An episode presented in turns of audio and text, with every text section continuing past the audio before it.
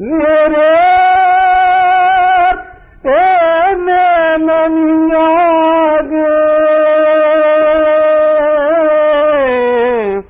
तित ही तू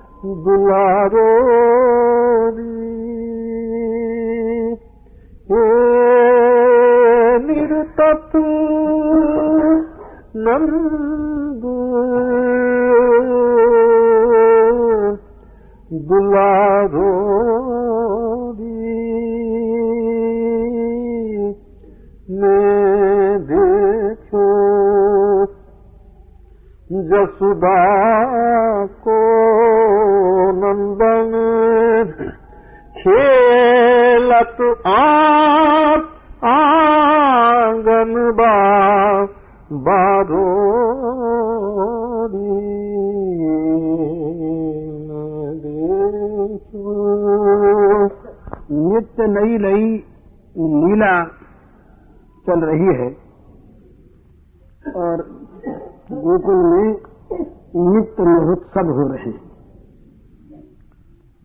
एक दूसरी लीला की सूचना देते सुखदेव जी।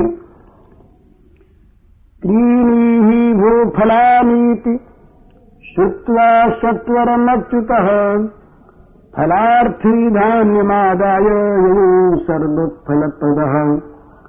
फल विक्रयणी तस्य च्युतधान्यम् करद्वयम् फलैरपूरयदिरत्मयी फलभाण्डमपूरि च ये कथा एक फल बेचने वाली। थी भगवान श्री कृष्ण प्रेमाधीन है। और ये जितनी लीलाएँ हैं, सब उनके प्रेमाधीनता का ही सुंदर चित्रण है। तो लेकिन ऐसी इनकी प्रेमाधीनता है कि ये उसमें किसी जात पात का भेद नहीं करते। स्त्री पुरुष का भेद नहीं करते। विद्वान मूर्ख का भेद नहीं करते। बूढ़े बालक का भेद नहीं करते। जो भी कोई इनसे प्रेम करे, उन्हीं के, उसी के ये अधीन हो जाए। ये इनका प्रेमाधीनता का स्वभाव है, स्वरूप है। तो सारे अपने ऐश्वर्य को भूलकर अपनी भगवत्ता को एक ओर रखकर प्रेमाधीन बनकर उसे सुख दें, ये स्वभाव है। मनी प्रेमी भक्त मात्र के ही वशीभूत हैं, केवल किसी गोपी के ही नहीं। नीच जाति का हो, चांडाल हो वो भी यदि इनसे प्रेम करना चाहे तो उसका चांडालत्व नीचत्व बाधक नहीं होता। ये उसके अधीन हो जाते हैं। तो ब्रज में एक चांडालिनी रही, प्रौढ़ा। वो बिचारी वनों में से फल इकट्ठे करके लाती और बेचा करती। तो एक दिन इधर आ निकली सुना था उसने कि एक बड़ा सुंदर लाला हुआ है नंद बाबा के यहाँ, और उसको जो देखता है वो मोहित हो जाता है। पर फिर मन में आया कि मैं तो रही चांदालिनी मेरा घर में प्रवेश तो होगा कैसे, और मुझे वो दिखेगा कैसे? तो चलो और कुछ नहीं, फल की टोकरी उठाकर नंद बाबा के घर के आगे जाकर, पीछे जाकर कहीं से भी एक पुकार लगा दे। फेरिए दे लें प्रणाम कर लें वहाँ की चरण धूल को ले लें। इतना तो करें। तो फलों से भरी हुई टोकरी को लेकर वो पहुँची वहाँ पर।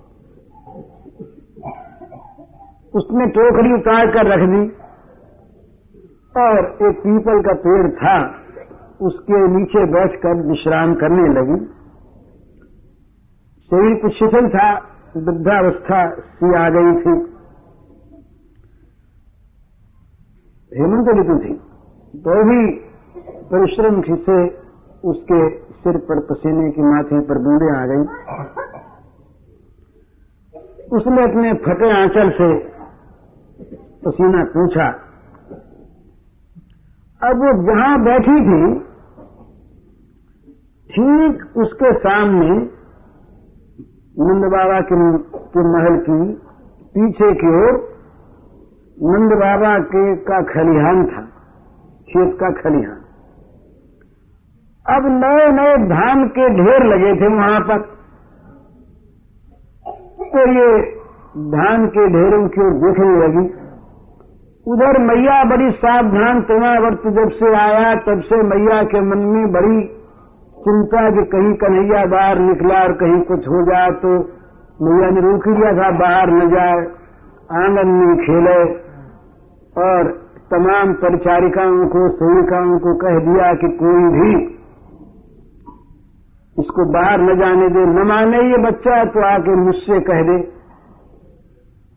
तो ये अंदर ही प्राय खेला करते। तो अब मध्यान्ह का समय था।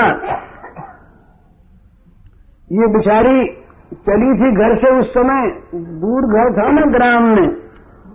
जब तमाम ओस पड़ रही थी, ये घर से आई। तभी से पुकार लगाओ कि कोई फल ले लो, फल जी, फल ले लो, कोई फल ले लो। तो जा जा करके खड़ी रहती। पर आगे क्या था, इसका मन तो इधर लगा था नंद बाबा के घर के पास जाना है। और आज इसके सारे फल उनको लेने थे। इसलिए कोई ग्राहक मिला नहीं। इसने बहुत पुकार लगाई महलों के सामने जा जा करके। पर भगवान की बड़ी मधुर इच्छा, इसका फल खाएँगे आज। उस बिचारी को बहुनी तक नहीं। हुई एक जरा सा भी फल नहीं, पैसा ऐसा तो नहीं, बदले में धान मिलता, बदले में चीज़ मिलती है अदला बदला था। तो आज इसको बोहनी बनी हुई, बोले भाई आज क्या किसका मुँह देख के उठी थी। चंचल हुआ, पर अब ये ये जान गई तो आज तो तेरा सारा जीवन सफल होगा। जीवन का परम सौभाग्य। जो होने वाला है, उसका सर्वोत्तम समुज्जल सुप्रभात तो आ गई है। वो सारा विश्व अनंत अनंत विश्व के अनंत प्राणी, ऋषि, मुनि, बड़े बड़े देवता, ये फलदान के लिए जिसके सामने हाथ पसारते महाराज, फल दे दो। हमने यज्ञ किया, फल दे दो। तप किया, फल दे दो, जप किया, फल दो, अनुष्ठान किया, फल दो। अरे, हमने मुमुक्षा की, हमें मोक्ष फल दे दो। मोक्षार्थी मोक्षार्थी है ना वो? मोक्ष को चाहता है, फल चाहता है। तो सारा विश्व ब्रह्मांड, जिन एक के सामने निरंतर हाथ पसारे रहता है, योगिंद्र, मुनिंद्र, सुरेंद्र सब के सब वे आज तुम्हारे सामने हाथ पसारेंगे, मैया फल दे तो आज तो वो जो अखिल विश्व को फल देने वाला, उसको तू आज फल देगी। भाग्य लक्ष्मी उसकी कह रही होगी तू पागल क्यों हो रही? उधर श्याम सुंदर वहाँ तो जा नहीं सकते। अब वो धान के ढेरों में खेल रहे। इसी का घरौंदा बनाते, कभी यूँ बनाते, कभी दीवार बनाते, कभी छत बनाते, ऐसा अपना कर रहे। और धान राशि की ओर इसके आँख दुख, कितना धान देखो, ढेर का ढेर पड़ा है। मेरी टोकरी में भी कुछ पड़ जाता है फल फल के बदले में। अब भगवान खेल रहे धान बनावे, मिटावे, धान बनावे, मिटावे। अकेले थे आज। तो, तो सब पहले से योगी माया सारा ठीक करके रखती है कौन साथ रहे कब? किस लीला में कौन साथ रहे? ये सारा पहले से ही अभिनय का पूरा पूरा आयोजन कर देती है योग माया। तो अकेले लोग लेकिन मैया ने कह दिया था ना कि ध्यान रखना। तो दासियाँ परिचारिकाएँ ये सब पास आ जाए तब तो मैया ने ये भी कह दिया था कि देखो भाई तो ये खेल खेलते घुस गया रोने लगा तो फिर इसको बाहर भेजना बाहर रोकना मुश्किल हो जाएगा। तो जैसे खेले, खेल ही दिया करो। रोका तो करो मत, और ध्यान रखा करो। तो सारी सेविकाएँ दूर दूर छिप कर खड़ी। ये बाल लीला इनकी देख रही। इतने में उसने देखा कि जरा स्वस्थ हो गई। अरे भाई फल ले लो, फल ले लो जी। अब इनके कान में आ गई आवाज़। इन्हें देखा कौन बोल रहा है इधर उधर। बाल चेष्टा कौन बोल रहा है? फिर सुनाई दिया कोई फल ले लो। अब ये धान के ढेर पर खड़े थे कूदे वहाँ से। बोले फल क्या होता है? ये तो पता ही नहीं ये फल लेने कहती है। ये फल क्या चीज़ है? चलो तो देखेंगे फल क्या होता है? अब मैया जो खिलाती तो खा लेते हैं, कभी पूछते नहीं क्या है, कभी मन में आया, पूछा तो मैया कुछ कुछ कह देती है। तो फरवल नाम उनके सामने कहीं, काका, आम है। तो आम जान गए, आम फल ही क्या पता ही? ये भाई नारंगी है, जान गए, नारंगी है। तो ये नारंगी कोई फल होता ही, क्या पता इनको? तो फलवाली ने बिचारी ने फिर पुकार दी, कोई बोला नहीं। तो इतने में देखा। कि पिछली जो प्राचीर है उसके दर, जो पिछला दरवाज़ा है उसके पास एक बड़ा सुंदर बालक खड़ा है। और उसके अंग प्रत्यंग से मानो शोभा झर रही है। उसकी अलकें बिखरी हुई हैं। नेत्र इतने आकर्षक हैं कि जहाँ दृष्टि गई, वहीं वो सारी सृष्टि को खो करके उसके मन को हर लेता है। सुंदर नासिका है, लाल लाल बड़े मधुर होठ हैं। और देख और काजल की यहाँ टीके लगा रखिए कहीं नज़र न लग जाए, मैया बड़ी सावधान। भ्रकुटी पर मसबिंद है, सके सूर नगाई फल वाली तो आई थी फल बेचने और उसको देख करके भूल गई। अब वो क्या हुआ? उसका हृदय हृदय स्पंदित होने लगा। सारे अंग उसके मानो वो चेतना शून्य हो गए। बालक खड़ा जो तो वो देखती है और देखकर स्तंभित रह जाती है। वो देखते कि अब कि मेरी ओर देखे तो इशारा तो करूँ। फिर देखा उसने तो दहना हाथ उठा करके उन्होंने से कहा ठहर ठहर मैं फल लूँगा मानू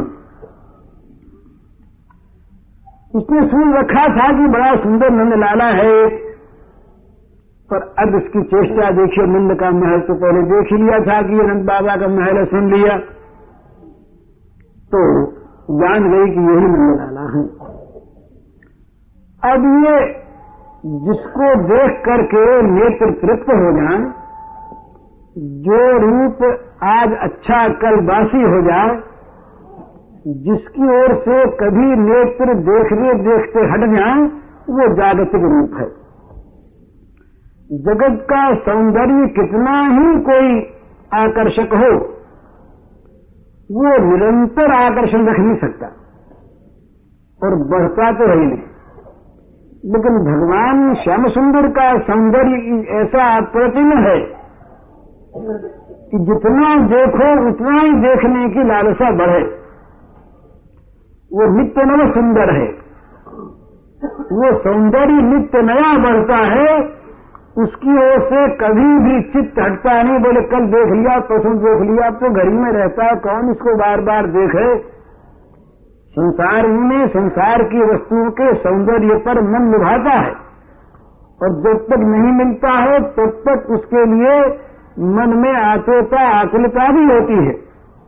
मिल जाने पर कुछ समय तक संयोग सुख भी होता है। उसके बाद उसमें साधारण बुद्धि और फिर उपेक्षा बुद्धि हो जाती है, कोई उसकी ओर देखता नहीं। ये तमाम विषयों का यही स्वरूप है। पर ये नंदनंदन का, भगवान श्याम सुंदर का जो सौंदर्य है, ये उस श्रेणी का नहीं। ये तो नित्य नव सुंदर, नित्य नवमोहन तो वो बुढ़िया मैया देखती रह गई, अतिरिक्त नयनों से आँख वहाँ से हटे नहीं, प्राणों में प्रकंपन हो गया, नेत्रों से बरबस। उसने समझा नहीं कि मेरे आँखों में आँसू क्यों आ गए ये? उसके समझ में नहीं आई बात कि मेरी आँखों में आँसू क्यों आ गए तो हृदय विगलित हो गया। द्रवित हो गया हृदय आनंद से भरकर। और अब मन में आया कि जरा पुकारू, आ यहाँ आ जा, मेरे पास चला। हिम्मत नहीं हुई। पुकारू पर ये तो राजपुत्र है, राजकुमार है।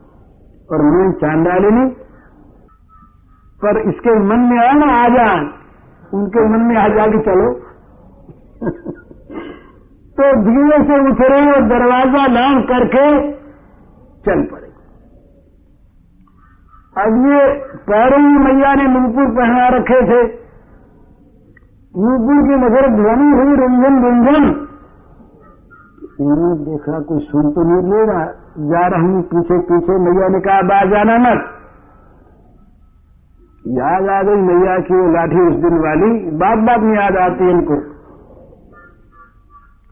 तो चारों ओर देखने लगे, कहीं कोई देख नहीं, आपको दासी वासी देख के मैया से कह देगी, तत्काल तो पार करके डेहरी को बाहर आ गए। आकर खड़े हो गए पास।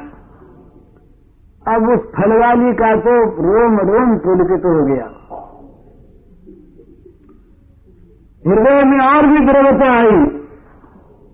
और वो वो जो उसका विगलित हृदय था, वही मानो आँसू बनकर नेत्रों के मार्ग से बह निकला। इन्होंने सोचा कि रोने क्यों लगे मुझे देखकर बाल लीला है ना? बोलिए, फल, ये ये टोकरी में क्या भर रखा है? और मैं पास आया तो मुझे देख कर ये रोने लगी क्या हो गया इसको? समझ में इनके आया नहीं। अब ये बोले कि सोचा कि चले जाए यहाँ से फिर। ये रोने लगे तो कहीं इसको डर न लग गया हो मेरा। और रोने क्यों लगी भाई? पता लगता है कि कुछ सचिन सुने प्रेरणा की फल बिक्री बिक्री करने वाले के मन में उसका रोना रुक गया। कुछ धीरज आया धीरज आया तो बोलने की शक्ति जागी। अब तक तो बोल नहीं सकती थी। अंदर तो आँसू दूर मिले आ रहे हैं। बोली बोली, आँसू भरे नेत्रों से। फल लोगे पूछा, फल लोगे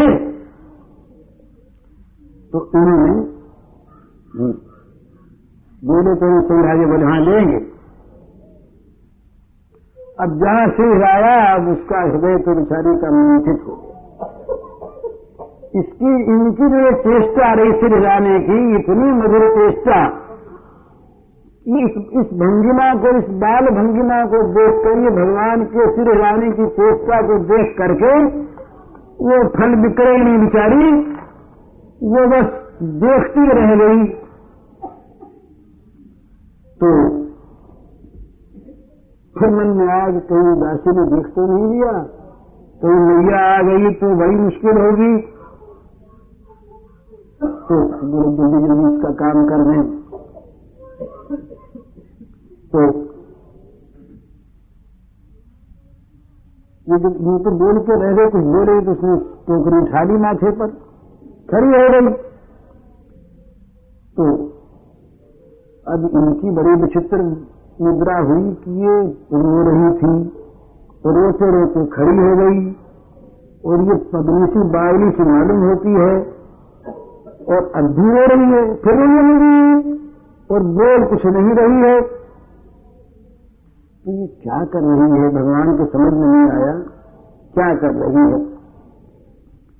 तू जा तो नहीं रही उल्टी, ये फल, ये टोकरी लेकर के क्या लाई थी ये? अब पहचान गए देखा पीले पीले केले केले खाए हुए थे। बेल खाए हुए थे, ब्रज के बड़े सुंदर सुंदर बेल थे, नारंगी थी। तो पहचान गए खाने की चीज़ है। फल के नाम नहीं समझे थे। अब पहचान गए। बोले, ये तो जा रही है लेकर के। मन में बड़ा लालच हुआ।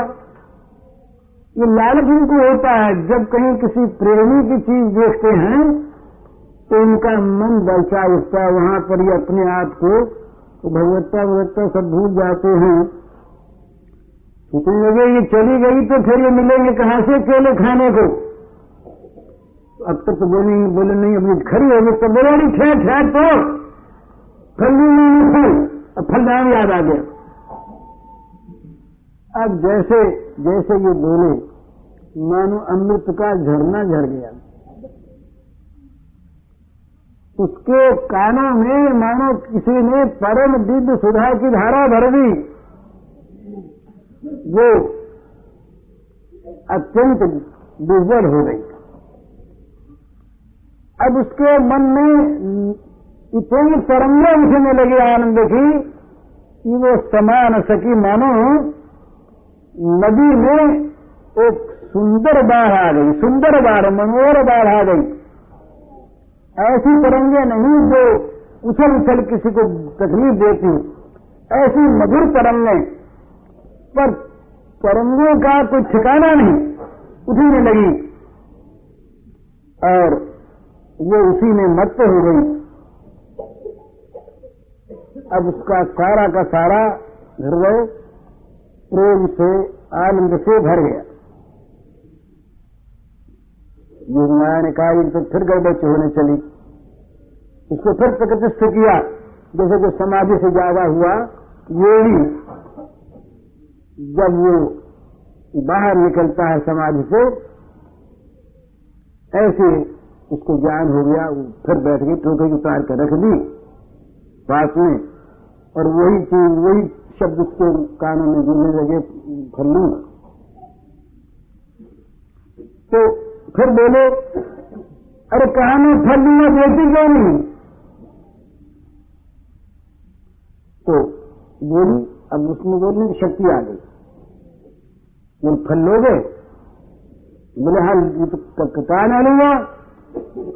तो बोले अच्छा बताओ, इनकी कीमत क्या दोगे? इनका मूल्य क्या दोगे? बेचारी बेचने आई थी। यूँ कहते कहते उसका गला भर गया कि कीमत क्या मांगे इससे? इस बच्चे को तो देखना ही नहीं। इतनी बड़ी कीमत है कि जिससे बड़ी कोई कीमत होनी ये ये दिखता ही रहे बस। इससे बड़ी कीमत क्या होगी? अब भगवान ने सोचा कि ये मूल्य कीमत, ये क्या चीज़ होती है? मूल्य क्या चीज़ होता है? ये मूल्य किसको कहते हैं? तो वो उतावली से बोले, अरे, ये मूल्य क्या होता है? तो फिर दे दे मुझे बस और मूल्य क्या चीज़ होती है? तो उसने कहा, बुढ़िया ने कि मंगलाल कोई वस्तु ली जाती है तो उसके बदले में कुछ दिया जाता है। और जो चीज़ बदले में दी जाती है, उसको कहते हैं मूल्य, कीमत। तो बोले, तू तो बावली हो गई, मेरी माँ मुझे रोज मक्खन देती है। रोज मिठाई खिलाती है। और गोपी रोज मुझे खाने को देती है, कभी कुछ लेती है, बदले में तुम्हें ज़िंदगी देता ही। और तू मांगती है वो कभी मांगती नहीं। बड़ा सरल हो गए भगवान ने सोचा कि ये ऐसी कुछ बोल गई है वो समझी नहीं होगी। अब मूल मूल की बात इनके ध्यान में रही नहीं, और फिर आशा भरी देखने लगी, दे देगी दे देगी। वो कुछ बोलना चाहती, फिर बोल नहीं सकी। अब उसके, उसका रोना बंद हो नहीं तो भगवान अब उनके मन में आई, अब बाल लीला। बोले, इसने मूल्य मूल्य कहा ना तो कोई मूल्य कुछ होता होगा मूल्य के लिए रो रही उनको ऐसी नहीं और मूल्य इसने, उसने बता ही दिया कि किसी चीज़ को लेके बदले में कुछ दे, उसका नाम मूल्य तो चलो इसको मूल्य दे दें तो मूल्य क्या दें तो धान पर खेड़ ही रहे थे। तो कहा धान अंजलि भर के ले आऊँगे दे दी उसको। मूल्य हो गया। तो ये विचार मन में आते ही वापस दौड़ गए। दौड़ करके, और अंजलि, जरा जरा से हाथ धान भर लिया। धान भर करके दौड़े फलवाली के पास। अब ज़ोर से दौड़े बल लगा करके। तो अंजलियाँ सारी फैल गई। अंजलि शिथिल हो गई हूँ। तो धान नीचे गिरने लगा। था कितना? जैसे धान के दाने थे। वो सब अंजलियों के छिद्रों में से निकल पड़े। छती हुई अंजलियाँ थी वो। दूरी हो गई। तो जब पास पास पहुँचे, उसके दौड़ करके आए इतने पाँच चार ही रह गए। बस। इनको पता नहीं कि भरा आगे पाँच चार जानी ये तो अपने खेल में मस्त हैं, इनको तो फल लेना है। तो आते आते देखा तो एक ही दाना रहा। जब पोगली के पास हाथ पहुँचा तो एक दाना तो बोले, ले तेरा मूल ये धान ले ले फल दे दे। पर जब सारा फल लूँगा एक बाकी नहीं छोड़ूँगा। अब जहाँ हम लोग बाकी रखते हैं, वहाँ बाकी रह जाता है। वो तो सारा लेना चाहते हैं। वो कहते हैं, भाई, कोई चीज़ हमें या तो दो मत। और दो तो हिस्सा बांट के मत दो। पूरा पूरा हमारा अधिकार करो, तब तो हम तुम्हारी मामूली में से मामूली चीज़ लेने को भी तैयार।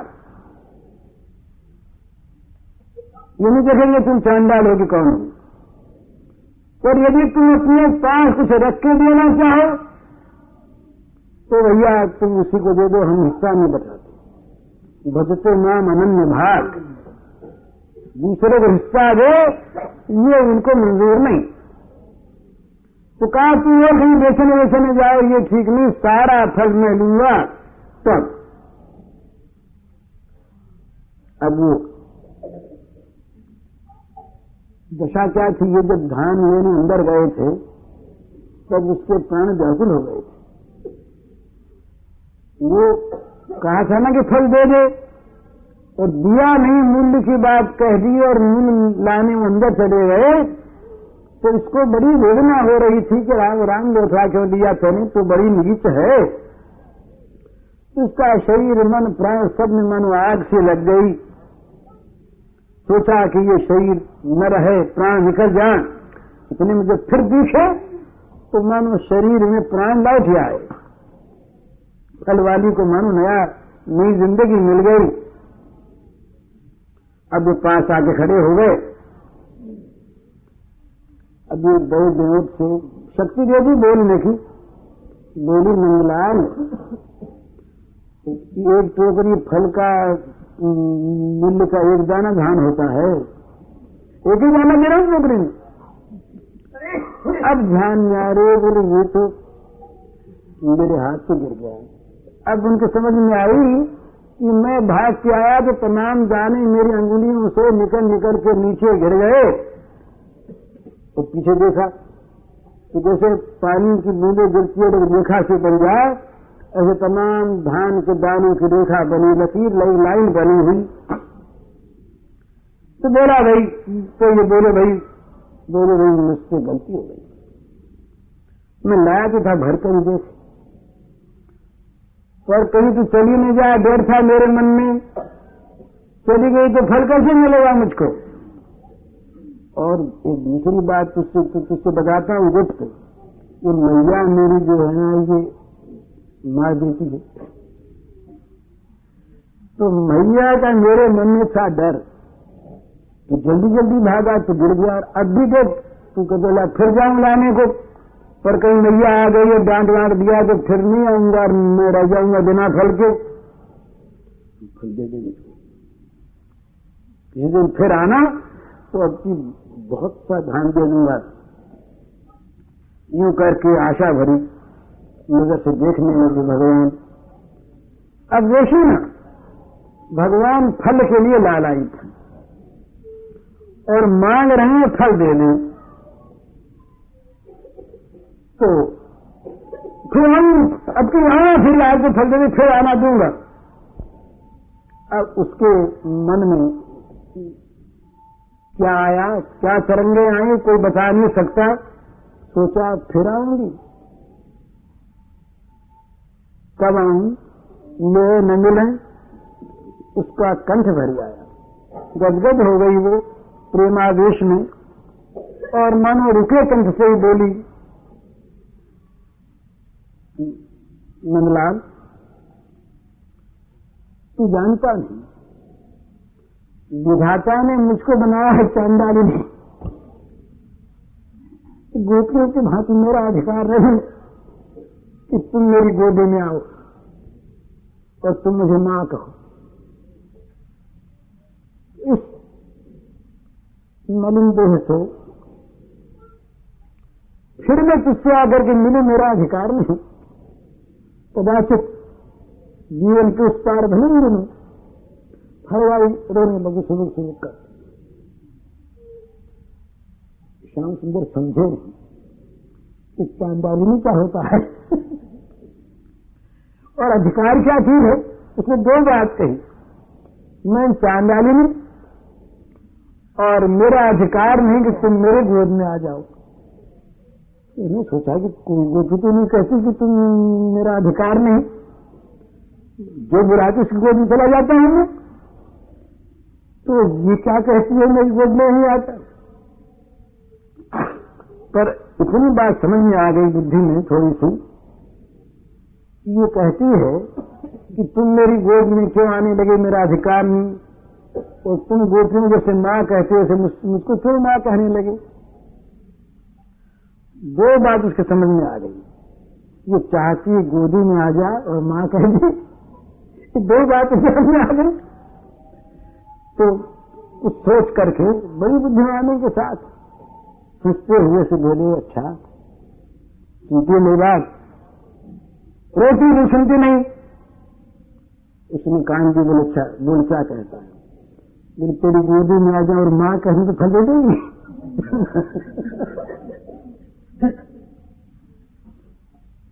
बोल नहीं सकी। उसके हृदय में क्या हुआ उस समय? मेरी गोदी में आ जाएगा ये और मुझे माँ कह देगा। भर गई वो अद्भुत, विचित्र आनंद से बोल सके नहीं कहा हाँ। श्री राज कहा कि दे दूँगी फल। अभी चाहे देखा तो देखते नहीं रही है। और लटके और गोद में जा बैठे। और छोरी पकड़ के बोले, माँ, फल दे। वो कहते हैं कि योगेंद्र मुनिंद्र जन्म जन्मांतर तक प्रयास करते हैं, तप करते हैं और ध्यान के नेत्रों से जिनका स्पर्श नहीं कर पाते, जिनके तत्व का स्पर्श नहीं होता, विग्रह का तो क्या? श्रुतियाँ लेती ये कहकर थक जाती हैं नहीं ढूंढ पाती। ये भी वो नहीं, ये भी वो नहीं, ये भी वो नहीं, कहती कहती आज तक रह जाती है। वे स्वयं भगवान पुरुषोत्तम कृष्णचंद्र साधना ही साधन को थी चांदालिनी इसके गुरु में बैठ गए।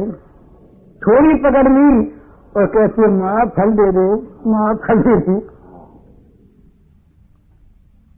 अब उसका, उसके भाग्य का क्या कहा जाए? वो तो अनंतकालीन जो उसके सारे संताप थे, सारे कलुष थे, सारे अज्ञान की राशि थी, वो सब मानो इस प्रेम सुधा प्रवाहिनी में इस नदी में बह गए।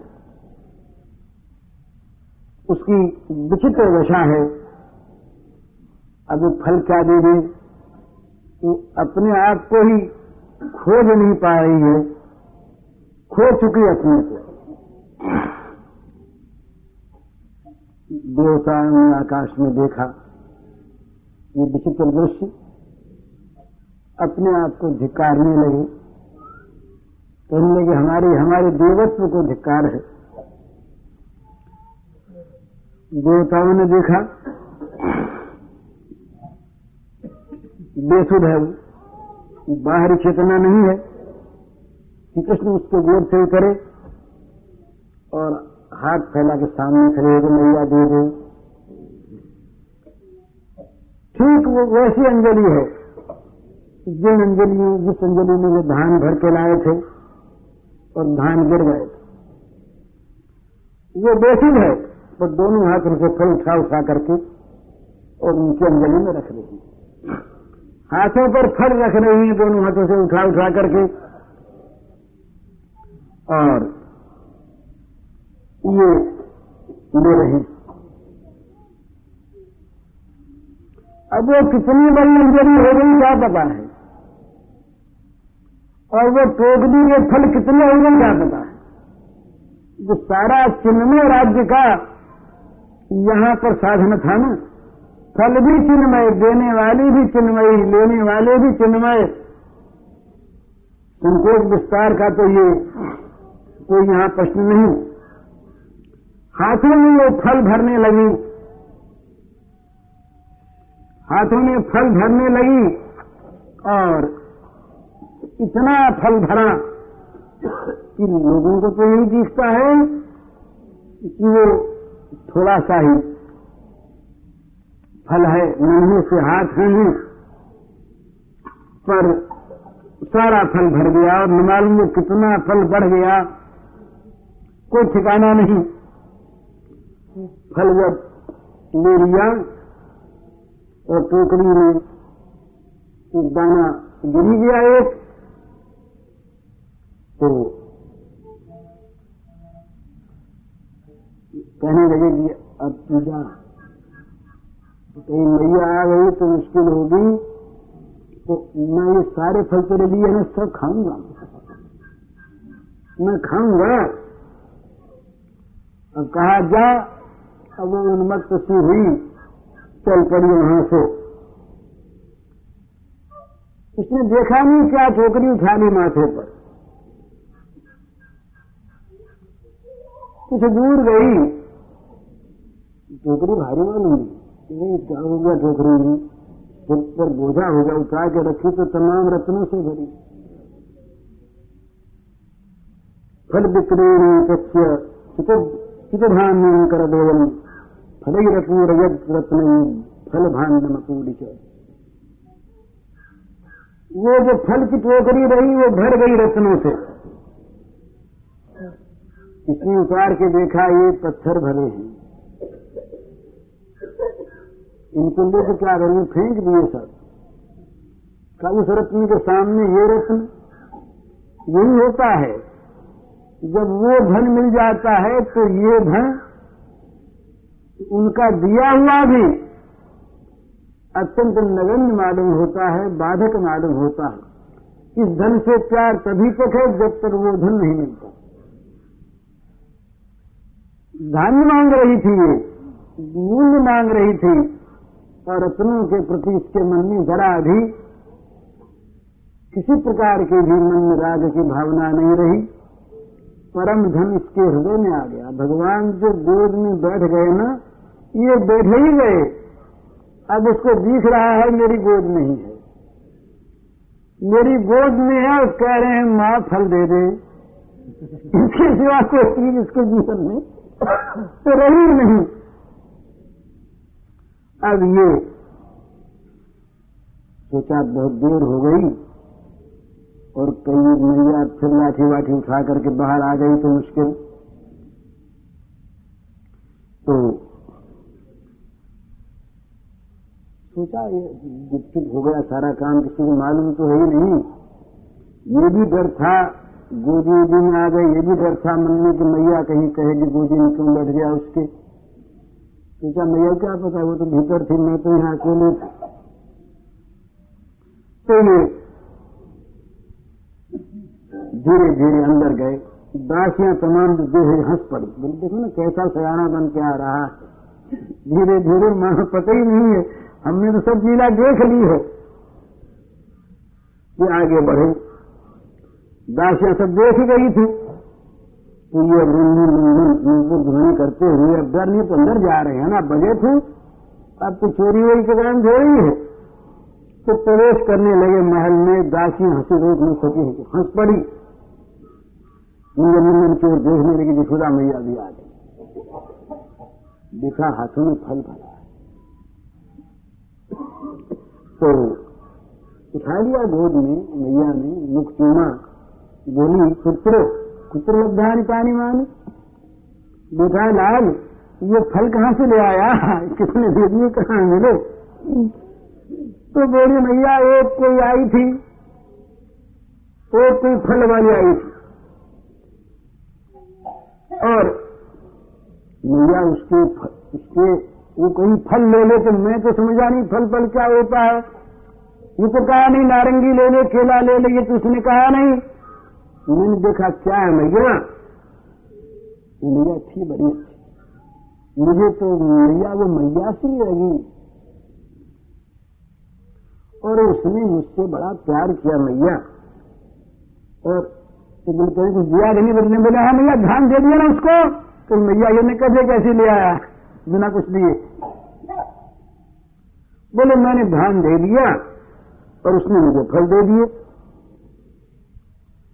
अब दासियाँ विनोद विनोद से बोली कि मैया छूना मत इसको। मैंने कहा, क्यों? बोले, मैया, हम सब देख रही थे ना ये उस चांदालिनी की गोद में जा बैठा। तो फल का लोग ही है ना? और कहा, माँ, फल दे दे। उसको माँ माँ कहने लगा, गोद में जा बैठा, थोड़ी पकड़ ली उसकी उसने लगा लिया हृदय से अपने। तो छू नामक मैया तो प्रसन्न हो मैंने कहा, है गुजर गई उसने माँ कहा उसने आशीर्वाद तो दिया ही होगा। मैया ने सोचा, मन में कि सारे जगत की सारी स्त्रियों को ये माँ कहे। और सारी स्त्रियाँ इसको आशीर्वाद दे, बेटा चिरजीवी हो? इससे बढ़कर यशोदा का तो क्या होगा। तो मैया बोली की दासियों क्या बात है ये तो बड़ा अच्छा किया। समझदार हो गया है विधाता यही करे कि ये सब स्त्रियों की गोद में जाए। यही जा गोद में गोद में आने वाले को स्त्रियाँ सब इसी को समझें तो निहाल हो जाए। बेटा समझती हूँ और सब इसको आशीर्वाद दें। यूँ कहते कहते मैया के नेत्र कोणों से अश्रुपात होने लगा। निहाल हो गई मैया अब तो कन्हैया ने देखा कि मैया खींचेगी नहीं। तो दासों ने कह दिया तो क्या क्या अकेले में बात? अकेले नहीं मिलेंगे तो किनको ठीक करना है?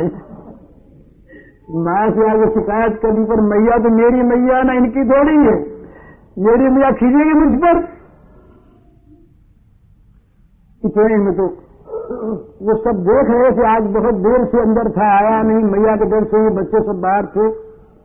अब देखा कन्हैया आ गया है। तो सारे ये कन्हैया के भैया लोग वहाँ पर आकर के इकट्ठे हो गए।